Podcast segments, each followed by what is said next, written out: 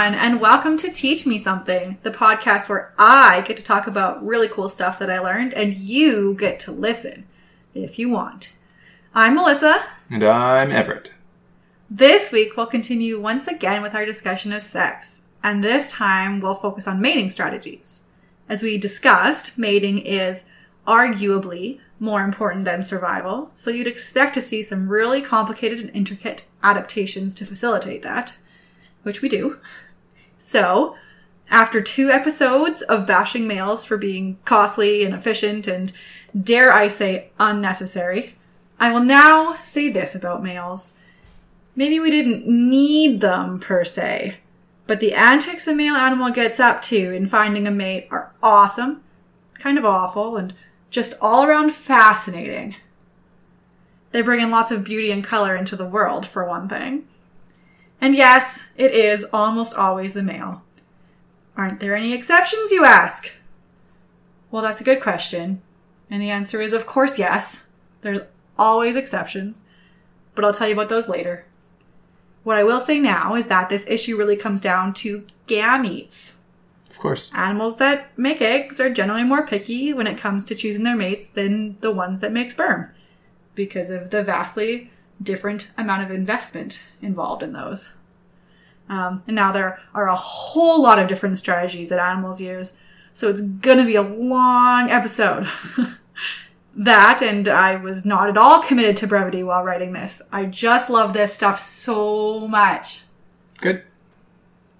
I say, let's dive right in with the third and final part of the evolution of sex. Okay. Teach me something. Awesome. So the first strategy we're going to talk about um, is called sequential hermaphrodit- hermaphroditism. Wow, Hermaphroditism? I, I'm going to say hermaphroditism instead Okay. of hermaphroditism. That's quite the word. I can't do it. It's a mouthful. Um, it just means switching sexes uh, from one to the other during an organism's lifetime. And plants do it a lot. Um, in animals, it's seen mostly in aquatic species, polychaete worms, shrimps, mollusks, fish, and the like. Um, first, what's the what's the theory behind why animals might do this? Um, the thought is that natural selection favors changing sexes when the animal's reproductive success is based on their age or their size Sure. but the two sexes have different um, dependence on age or size. So that's a little confusing of a sentence, but some examples should help. So let's talk about fish. Fish, unlike most other animals, continue to grow as adults. And as a function of this, larger females, they just have more eggs.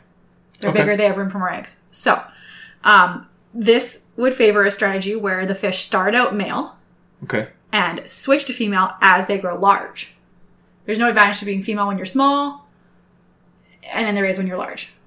That makes sense. Okay. Um, however, when male fish will fight over access to mates, it kind of favors being male later because bigger be males are more successful. Bigger or smaller males don't win fights. Right. So you want to be female when you're smaller, and when you're bigger, you want to be male.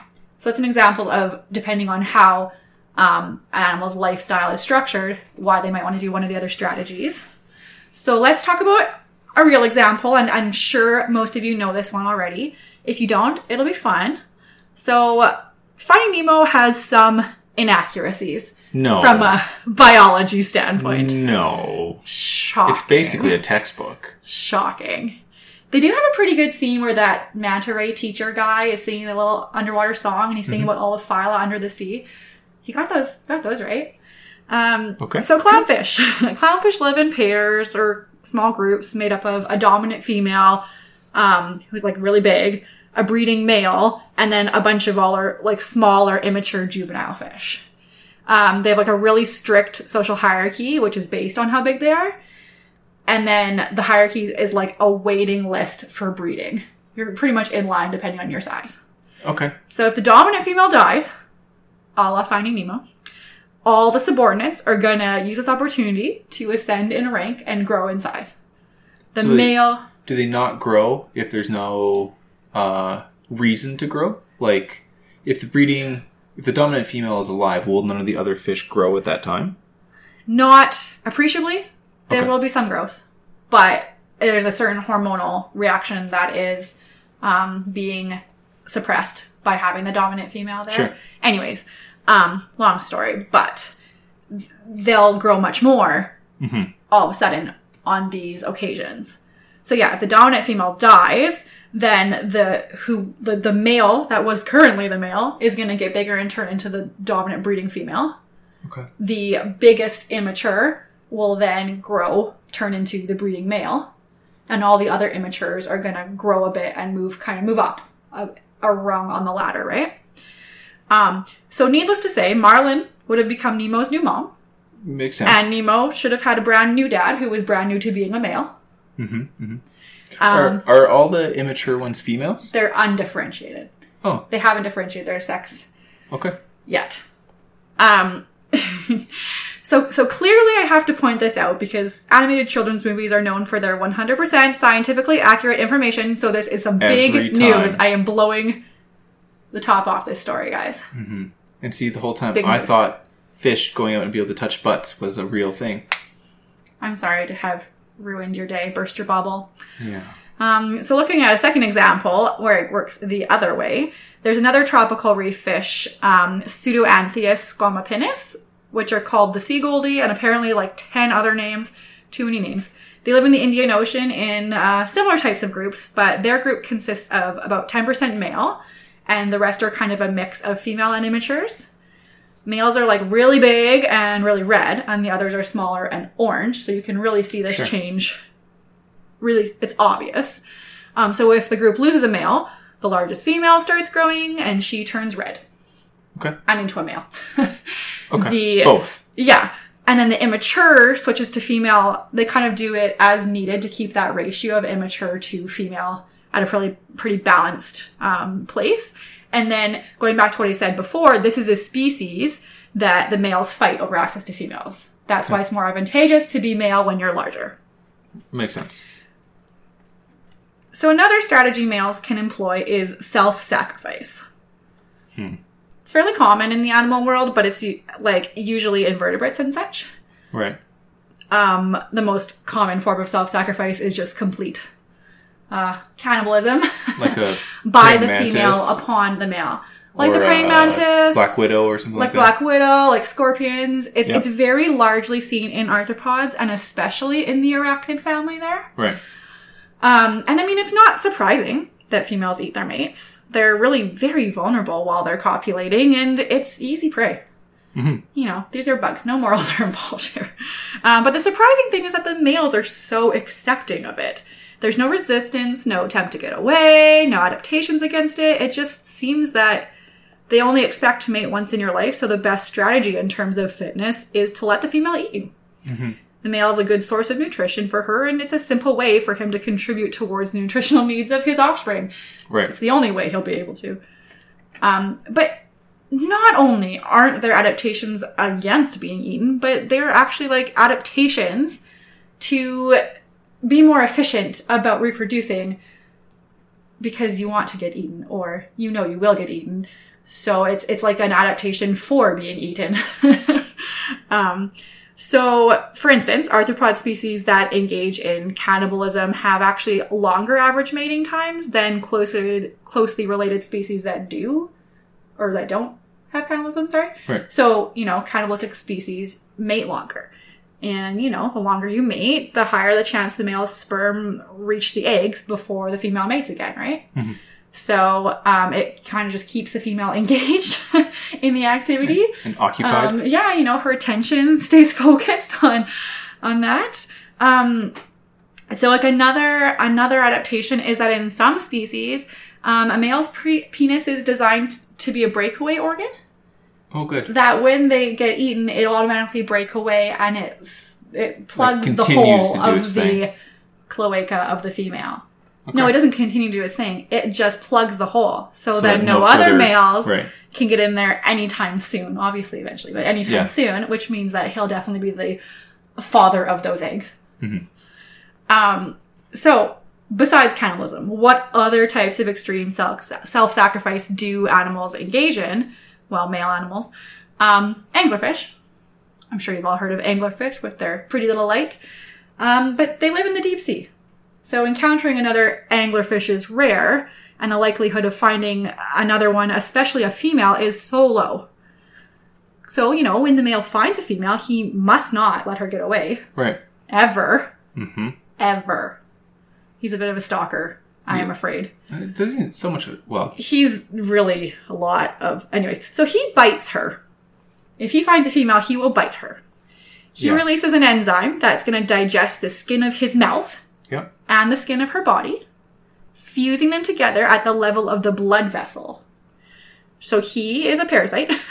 she nourishes him with her blood, and uh, he gives her sperm on demand, which is literally the only thing his body can do anymore because he shrinks and withers up and is a sperm machine. Yeah. And uh, so some species of anglerfish, there's like a one male per female thing going on. Hmm. But some females in other species can have up to eight um, of these little males. It took them a long time to find male anglerfish because they didn't understand that these parasites Word. were the male anglerfish. Let me be clear, they are vastly smaller than the female. Anyway, so that's pretty cool. And uh, there are other things. There are several things males can do to impress the female and to maybe convince them they're the best mate. They can bring the female a gift. It's always good. Some animals offer their mate a nuptial gift to entice them. That's what they're called in biology, nuptial gifts. Rocks and flowers and dirt and No, it's food. It's always food. man. Nuptial gifts are food items that a male gives to the female just prior to or during their copulation. Okay. I'd like to talk about the black-tipped hanging fly, Hylobittacus apicalis. So the male presents the female with a prey insect he's caught. Of course. If it's big enough, then she'll start eating and he'll start with the copulation. But she's only going to let him meet, mate with her while she's eating. The second she's done eating, he's done course. and he's out of there. It takes five minutes in these guys before the sperm transfer starts. Really. So they have to cop- copulate a minimum of five minutes to even start their sperm transfer. Holy cow. And it takes 20 minutes to complete the full sperm transfer. So if she leaves before five minutes, he gets literally nothing. Yeah. Anything over five, under 20, he won't be transferring all the sperm. So obviously, it's in his favor to get a big food gift. Right. But that's tough, which, you know, again demonstrates to the females who is the best. Um, after they're done mating, the male and female then fight over the remaining food. Oh yes, of course. Scientists have He's found that hungry. I know it's a lot of work, right? But scientists have found the male wins probably about ninety-two percent of the time. Okay. And the thing is, it's not about him being hungry. He wants to bring that to the next woman. Hmm. And by woman, I mean female bug. I don't know why I Sure. said woman. Anyways. And then maybe the next one. Because researchers found that the highest mating success happened when the male reused the prey item twice. So it was used three separate times. Right. Um, so some argue that that the cannibal thing we just talked about should be considered a special type of nuptial gift. Just happens to be himself. Yeah, exactly. It's not different anyway. So that kind of overlaps there. Except that he can't take it to another female afterwards. yeah, the efficiency is really lacking Yeah. in that approach. That's right. Um, another way males can advertise themselves is through vocalizations and songs. I'm sure this brings birds to mind. Of course. Um, so when a male Cassin's finch has been close to a female for a while, then she disappears. Then the number of songs he sings and the time he spends singing increases dramatically. Um, so this is almost certainly to try to get her to come back because if she does return, the song frequency and stuff goes down again. Okay. Yeah. Um, so researchers have worked with populations of white-crowned sparrows in California, um, and they try to determine why the females there seem to prefer the local males, and as opposed to you know non-local, foreign white-crowned sparrows. Um, and how could they even tell in the first place? So birds can develop regional dialects just like our human accents and human dialect. You This know, makes sense. South Yeah. of England, Maritimes versus prairies. You know, th th those dialects. Um, and females use this to identify if the male is local or not. But why do they care? Turns out, that the local dialect males were less likely to be afflicted with parasites than the non local dialect males. Really? So no one's saying females know that, but subconsciously they are selecting for the healthier sparrows with this behavior. Okay. And the songs are telling them that. It's been demonstrated in multiple bird species that males that sing more complex songs and males that have a larger song repertoire have more mates and also that they're bigger and healthier usually. So the thought is that brain development and proper nutrition drive those traits. Got it. So though you know that'll give the female better genes for her offspring. So by using that information from songs, she knows something about the male. Okay, there's just so many more things to say about birdsong. It should honestly be its own episode. Probably. Maybe one day. Probably one day. Um, that's like the very tip of the iceberg there. Let's talk about some other types of vocalizations. Uh, males of many different species use vocalizations to warn other males to stay away from their territories. Uh, it's thought that you know their calls can give other males pretty accurate information about their size. So in Bufo bufo, which is the European toad, researchers found that even if they did an experiment where the toad couldn't see another toad and was being played calls from those toads, Yeah. and he exhibited fighting behavior um, with a higher pitched croak, but the deep pitched croaks he had more submissive behavior. So like they use the pitch of the croak to try to decide how big the other frog might be and if it's worth fighting or not. Okay. Um, So like in a similar vein, there's something called a barking gecko. And as you can imagine, it makes a noise that's pretty distinctive and it barks. And in the geckos, they found that the longer the male is, the lower the frequency of his call would be. Yeah. So again, other barking geckos can figure out how big this guy might be just from his calls.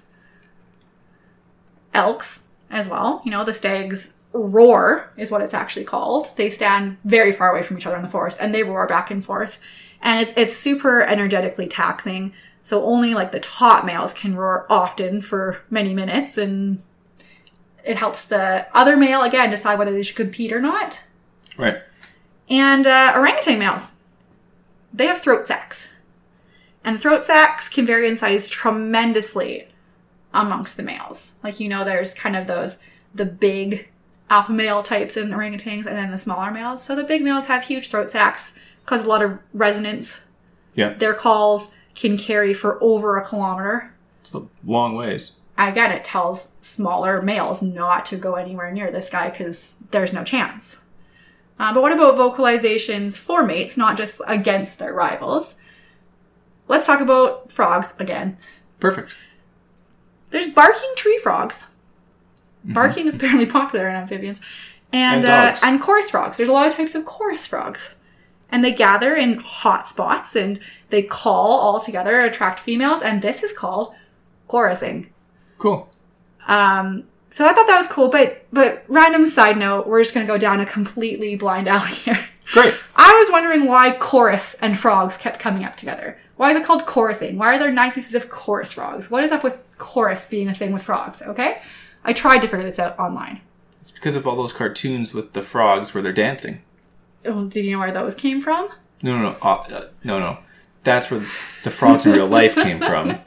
They learned to chorus from the cartoons and show tunes, obviously. And the cartoons were spontaneously generated. Yes, that's Okay, correct. yeah. But th- the biggest problem that the the real frogs are is they can't find top hats and canes that fit them. I see. How Yeah. disappointing for them. It's true. Yeah.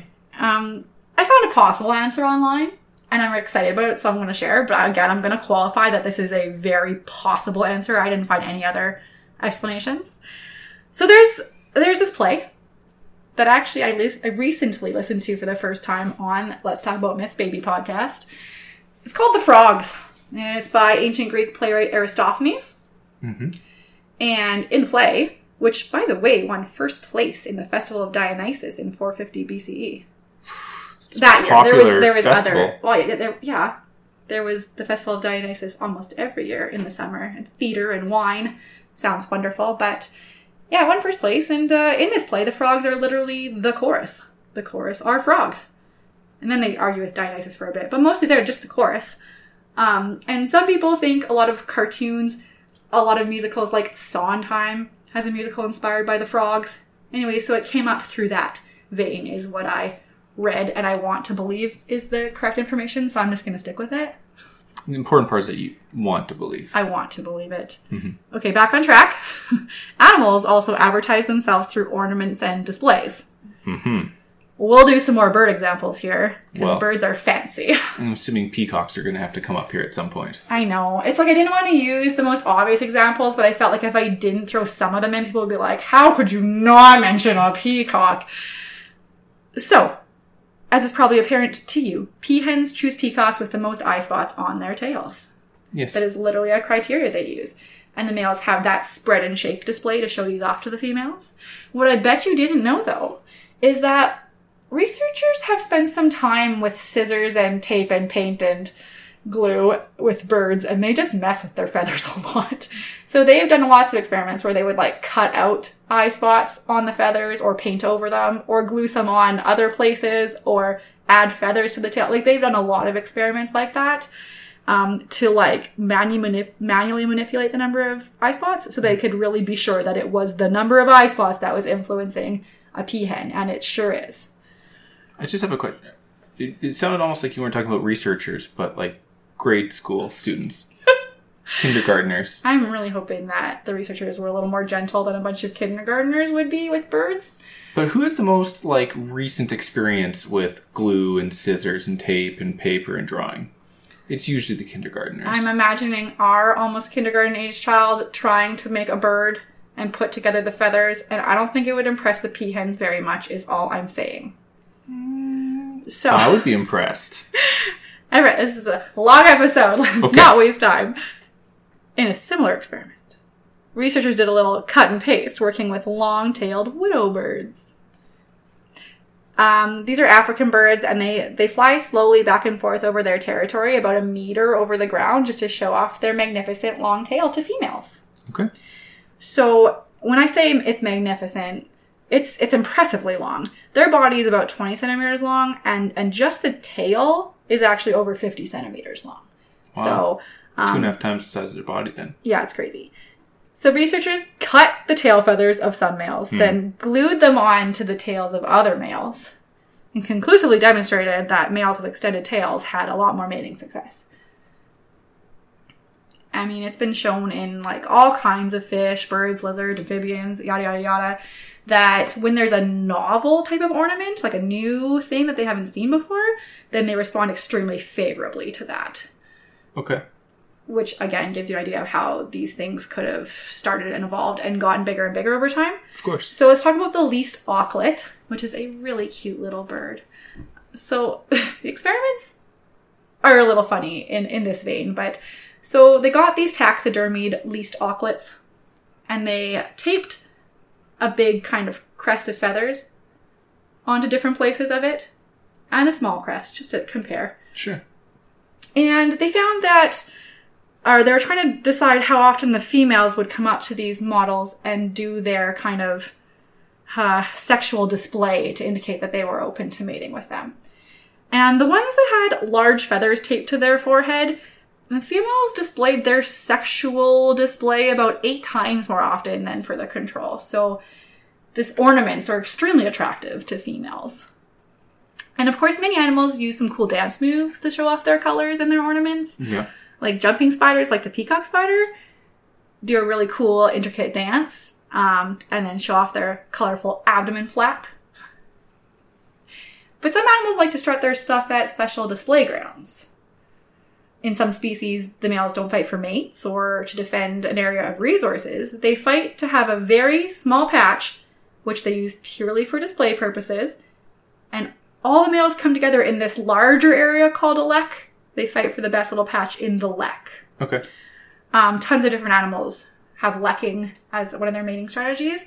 A lot of birds, some antelope, something like that. Um, and in, in lek courtship, there's huge inequalities in male mating success. Just like huge.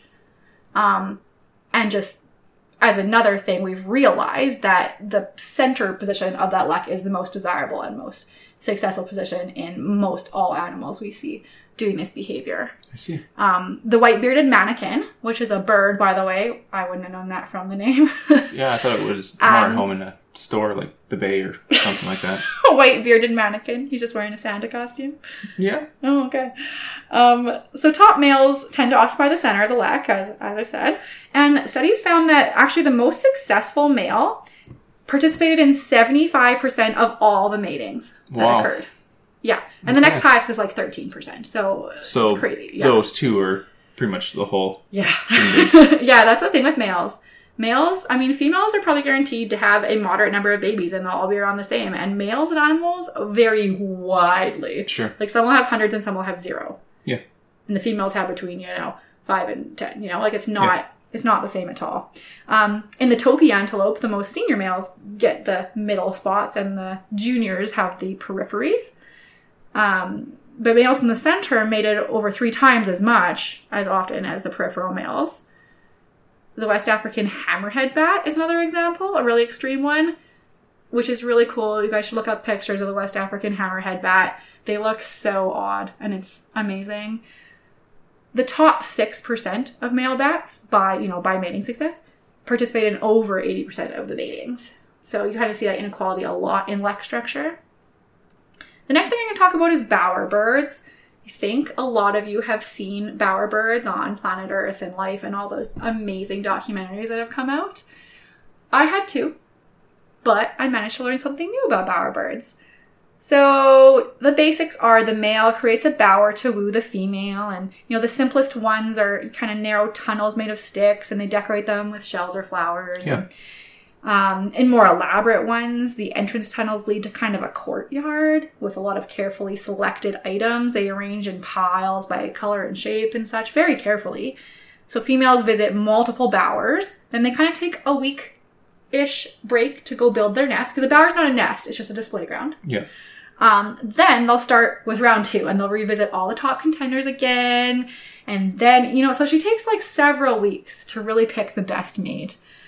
So the cool new things I've learned is that many male bowerbirds use color illusions to make their items seem more impressive. They'll chew up red fruit or flowers into really small pieces and then completely line the bower with them. And the theory is after the female stares at that red for a while, then all the green and blue items that he has found will pop and be more striking in color because of that fatigue that your eyes get with red color. You've probably seen versions of that type of optical optical illusion circulating online. I know I have. And in addition to the color, geometry is important in a bower. So male bowerbirds will put larger items farther away from the entrance and smaller items closer to the entrance and make a narrow entrance tunnel. So that focuses the attention on the bower and helps make the male bowerbird look larger and more impressive because you've kind of tried to eliminate that thing where things farther away look smaller than they are and anyway so they use color illusion and geometric illusion to make themselves and their bowers look more impressive i think that's super cool Yeah, that's cool. um, so speaking of coloration, that's obviously another important signal.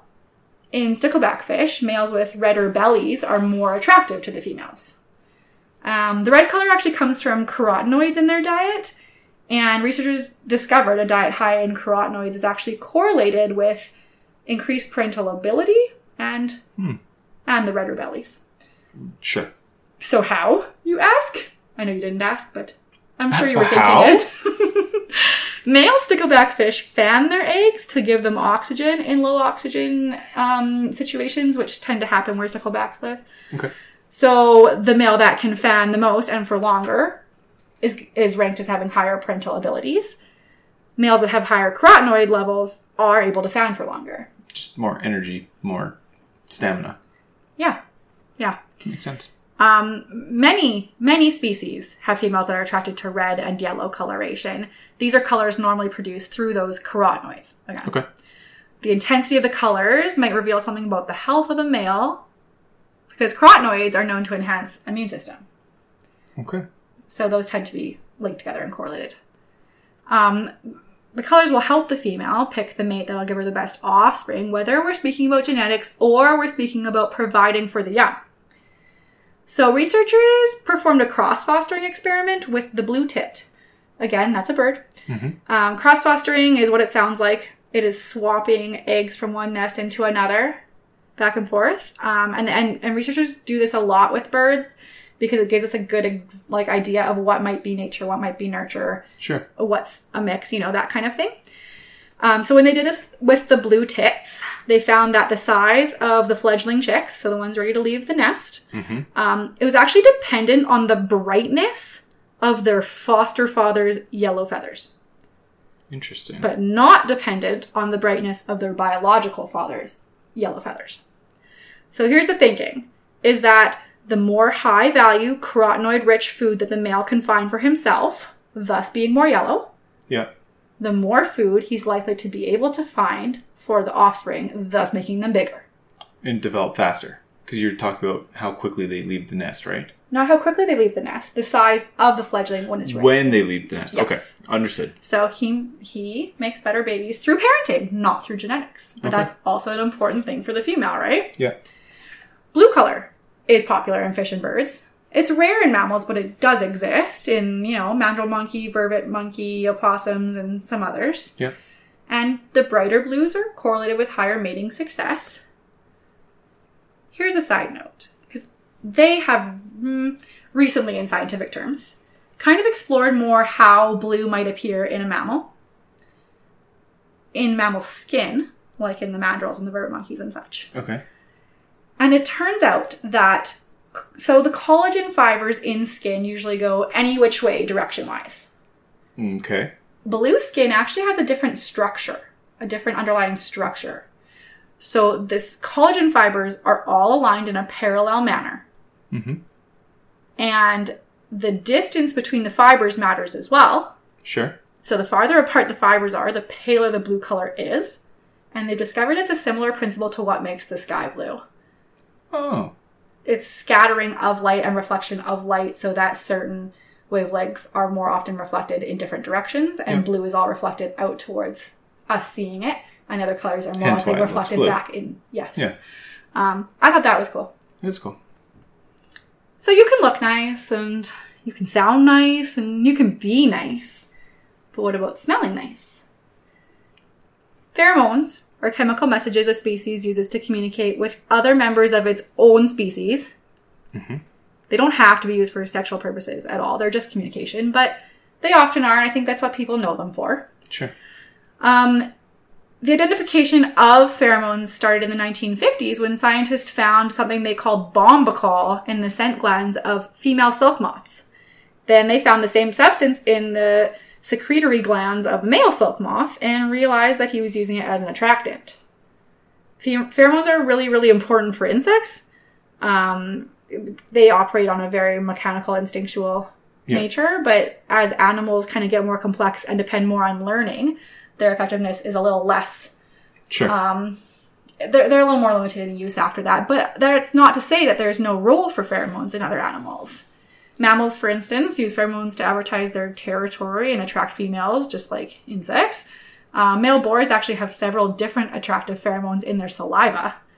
Female hamsters release an attractant pheromone known as aphrodisin from their vagina. Mm. Good place, I guess, for it to come from. Sure. And, uh, you know, most mammals pee or poop or rub themselves on things to advertise their territory or their sexual status. I think we've Yeah. all seen pets and other animals do that. Yeah. Um, so that's a lot of a lot of ways that males can tell the female how valuable they are. Right. Now, a different type of strategy, one where there's less flamboyance and more cost benefit analysis. We're going to go from Vegas shows to an accountant's office. Well, that's boring. But I do Oh. like accounting, so I think I'd probably rather go there. Don't offend any accountants, okay? I know a few. hmm I know I've mentioned it before, but what, again, do you remember why aren't males usually picky? Well, because they don't have to like actually gestate the young, so they can just go from one female to another. They have the ability to just keep copulating basically Yeah, and reproducing. Exactly. I mean, again, it's that whole. It's not just what happens after. It's it's again No, that but- sperm are a dime a dozen, and Yeah. eggs are ugh, they're just so energetically costly to produce. um, and much more limited supply at that. So females, you know, they can't afford to be reckless. Usually. This isn't to say there aren't males who are picky. The general rule is that the more the male of a species has to invest into provisioning for his young, the more picky he will be. So, obviously, in some species, the male and female both take a role in providing for their offspring. And in those, we see strategies in both sexes to pick the mate who'll be most helpful. Right. But in a few species, the male is the sole incubator sex, and females then compete over access to males. So let me guess. Penguins and seahorses. Not really penguins, no. Oh. Okay. Just because the male penguins incubate the egg for a certain period of time doesn't mean that the females don't help provision for the young. Right. They're one of those more equal Okay. species that both kind of try to find the most helpful mate. Um, so, anyways, this is referred to as male mate choice, unsurprisingly, or sex role reversal is kind of a more common term. Um, so, so fish, some male fish display really high levels of parental care. You again probably know of the seahorse and pipefish, closely related. Females deposit their eggs into the male's brooding pouch, and then they have no further involvement. So in seahorses, it's been shown, which makes sense, that males are choosy and females are not. Right. So females will mate with anything. Males are looking for the largest females. Females are going to compete, and males will select the most large and ornamental females. Mm-hmm. As we talked about with fish before, bigger females will have more eggs. This is why he does this. Perfect. Amphibians, um, the male poison dart frogs, Dendrobates auratus, take on like a really active parenting role as well. Um, and in some species, the males will call to attract the females to the nesting site, and then the females are going to fight over the best nest to put their eggs in. The male's going to fertilize them, and he's going to defend them and care for the young until they're independent. Uh, in birds, obviously, they're normally biparental in care, but there might be just maternal or just paternal care. Sure. An easy way to predict male parental involvement in birds is to look at the degree of sexual dimorphism in that species. That makes sense. So, how different do the male and female look? yeah. Do you want to bet on whether a peacock has any role in raising those chicks? No, not at all. And I would assume that's because the more ornamental the male is, the less involvement they have with the young. Whereas if you went the other direction and started getting ornamental females, those would be the cases or signs that the male has the most parental care. You're such a good student. Hmm. Good. Just knows patterns. yeah. So, an example of a bird where the male does all the work is a jacana, which is a wading bird that lives in the subtropical and tropical parts of the Americas. Um, and the male jacana will provide all the parental care after the eggs have been laid by the female. So he incubates the eggs and defends the nest, and they invest a lot of time and energy into the offspring. So females compete for the right to lay their eggs in an established nest, and the females actually, so exactly, sexual reversal. They're bigger, they mate with multiple males, they fight bloody fights to defend these nests. They have little harems of up to four mates at once, and they defend that whole area, and they have very violent fights over it. Um, so it's it's sexual reversal. It's exactly Yeah. the opposite for the same reasons, though. There aren't any known cases of sexual reversal in mammals or anything like that, though. Unfortunately, that would be cool. I don't think you could argue it for humans. I think humans have to be a split type of species. Um, but next up is a really important strategy for securing mating opportunities, which is physical competition. right. Outright fighting among males is one of the most common features of life on Earth. Yeah. This leads to sexual dimorphism in size, where males tend to be larger than females. Males, ranging from spiders to dinosaurs and beetles to rhinoceroses, they've evolved weapons.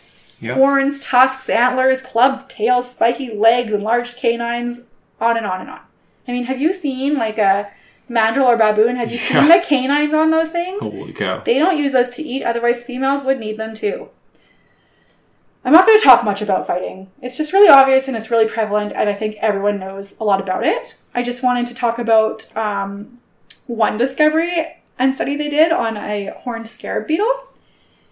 Because there's there's a trade off to expending your metabolic energy making these weapons, right? Yeah. If you take from, you know, somewhere to make these big weapons, you have to, you know, shortchange another area. So, in these horned scarab beetles, they have found obviously a smaller male is less likely to be successful at fighting, even if they grow a large weapon. If their body size is small, they're Sure. not going to be very successful. So, there seems to be a point where a developmental decision is made during the larval stage. And when I say decision, I'm using some air quotes again because this is not on purpose. It's pretty complicated how the developmental switch is flipped hormonally and such.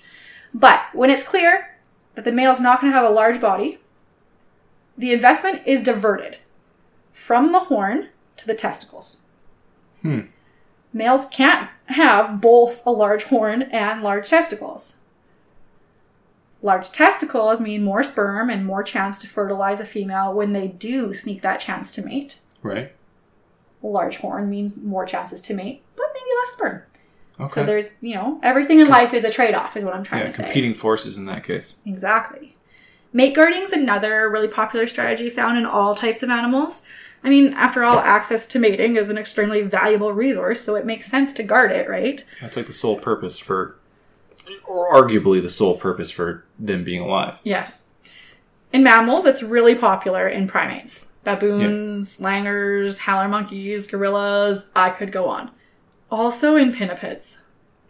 Elephant seal, fur seal, sea lion, there's tons more that are they're really they're really violent and they have a lot of big um, big harems where Yeah. the males are guarding their mates. Um, it's mostly a male thing to keep harems, but we talked about the jacana. Yep. Um, another bird that does that is the female spotted sandpiper. She has harems of up to eight males generally. Um, but males don't necessarily need to be guarding their females all the time. Researchers studied the savanna baboon, and they're really surprised when they saw that males of every social rank seemed to mate with about equal frequency. It didn't Okay. make sense to them to have this hierarchy if that was the case. When they started to keep track of when the matings happened between which monkeys, they found that during the three day period that the females were fertile, like every Yeah. cycle, um, that's when almost all the mating involved dominant males. So dominant males, to keep the peace, don't guard their mates all the time. They let the other males have a little, throw them a bone other times, and then make sure that it's worth the energy investment for them to guard very carefully for those those days. When it's important. Yeah. Mhm. But of course, if another male is trying to mate with a female, interfering is an option. Of course. Males of many species are going to harass other males while they're copulating, and some go so far as to pry other males off the female in the middle and interrupt the coitus. Um, reptiles and amphibians largely do this. Primates do some some of it too. Um, and, and this obviously present, prevents the male from transferring his sperm into the female, unless he's tricky, like the marine iguana. In the marine iguana, small males have an impossibly hard time mating for the required three minutes they need before they ejaculate. Because a large male will come and rip them off, and a large male is like twice their size. Okay. So they've evolved a strategy to combat this. They ejaculate uh, prematurely, Sure. but keep the sperm inside their body. And, Okay. and, and and I imagine this is this is easier when you're a reptile and your penis is kept inside your body. Sure. Okay. Then they find a female and they begin mating and they're able to transfer that sperm right away instead of waiting to ejaculate. Um, that's not the only species where this type of adaptation has evolved. Uh, the blackwing damselfly, the males have a special like appendage and technique to remove rival's sperm from the female before he mates with her. Really? hmm There's all types of different sperm competition that I'm not getting into. Um, again, the thing about large testicles are predicted in really polygamous species, whereas monogamous species have small testicles because of those trade offs I mentioned. Yeah. Um, there's a lot of trade offs between size of sperm. Drosophila, for instance, those little fruit flies, I think they have the world record for the largest sperm for body size. I think they're like, they're all curled up inside, but it's like several times larger than a male, one of their sperms. Wow. Yeah, it's intense because it fills up the female and she can't have any other sperm in her. Anyways, sperm is fascinating. Male bowerbirds that we've talked about there, they actually try to ruin the bowers of other males if they get the chance. Thievery and vandalism are really important parts of bowerbird competition. Yeah. Yeah. Screw you and your red. I'm gonna ruin your bower. And a last resort for many males is to employ tricky behaviors. Mm, tricky. Let's say you're a male animal. Okay. Let's say you're a different type of male animal. Oh. You are a male Okay. animal. Yeah. Um, I was gonna say this is easy, but all right, fine. You've had no success, and you've tried everything, and you listened to this podcast for tips, and you tried the whole list, Wow. but still nothing. What like what else could you even possibly do here? Be tricky. Well, Here's my advice as an advice columnist. Have you tried being friends first? No, it wasn't in the list. and then moving on into copulation. Um, this is again mostly seen in primates with more complicated social structures, Sure. but low-ranking males will try to develop friendships with particular females. They don't, not all females. They don't go around with all females and do this, but they'll pick Hmm. one Yeah. and they'll show her that they'll protect her offspring, that they're a good protector for her offspring. The better they do at this, and other things to woo her into friendship, the more chance she is to, again, throw him one when the dominant male's not looking. Mhm. So this is a valid strategy um, that lets the males mate with a fertile female sometimes. You could try also making friends with another male. Primates again will and you know sometimes lions, big cats, cheetahs. Anyways, they'll have allies, maybe two males that'll compete together against the dominant male to win the chance to mate with the females. Of course, both of them would then get the chance to do that. Mhm. You could be sneaky and hide while you're mating. You could hide from the dominant male. Low ranking baboons hide in bushes. I know how funny that sounds, but they do that. Yep. And there's gray seal males, the young ones, that aren't likely to mate any other way, will actually try to sneakily mate in the surf or shallow water when their mating is normally done on the, the beach. So it's a way I they see. can hide. And of course, you could always just pretend to be a female hmm until you sneak close enough to make your move. This is female mimicry, and it's seen all over the animal kingdom. Yeah. So, like, mostly birds and, and marine animals. Yeah. Sandpipers, cuttlefish, marine isopods. Cuttlefish, again, that's the one you've heard of, but I thought I'd include it anyways because they're really interesting. They're unique among the ones I listed in that they have control over this behavior. This is not a genetic strategy that they're born with to they're just small so they'll be mistaken for females. This is a choice that they're actively making every time they have a possible mating encounter. No other animals do that in that way. So if no other male is around or they're the biggest and baddest male that they know in the area, then they can just be a male. They'll be a male, they'll mate with a female. Right.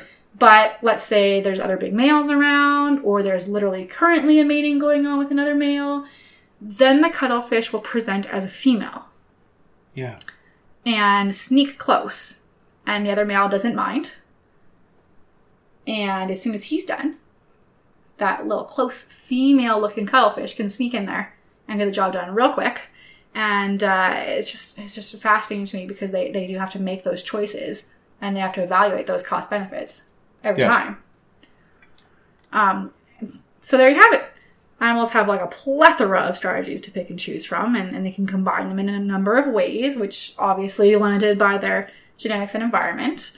Um, and I'm sorry this episode is so long. This is probably my favorite thing to learn about in the whole world. And trust me, I could have written 100 more pages if I thought anyone would listen for that long. There's so much that I didn't include here. Next episode, we're going to change gears entirely and get into some mythology. Excellent. Probably Japanese, possibly something else. I'm really not willing to commit because I haven't written it yet. Hmm. Yes, this makes sense. But thank you so much, everyone, for taking the time to listen to teach me something. I'm Melissa. and I'm Everett. I hope you learned something new.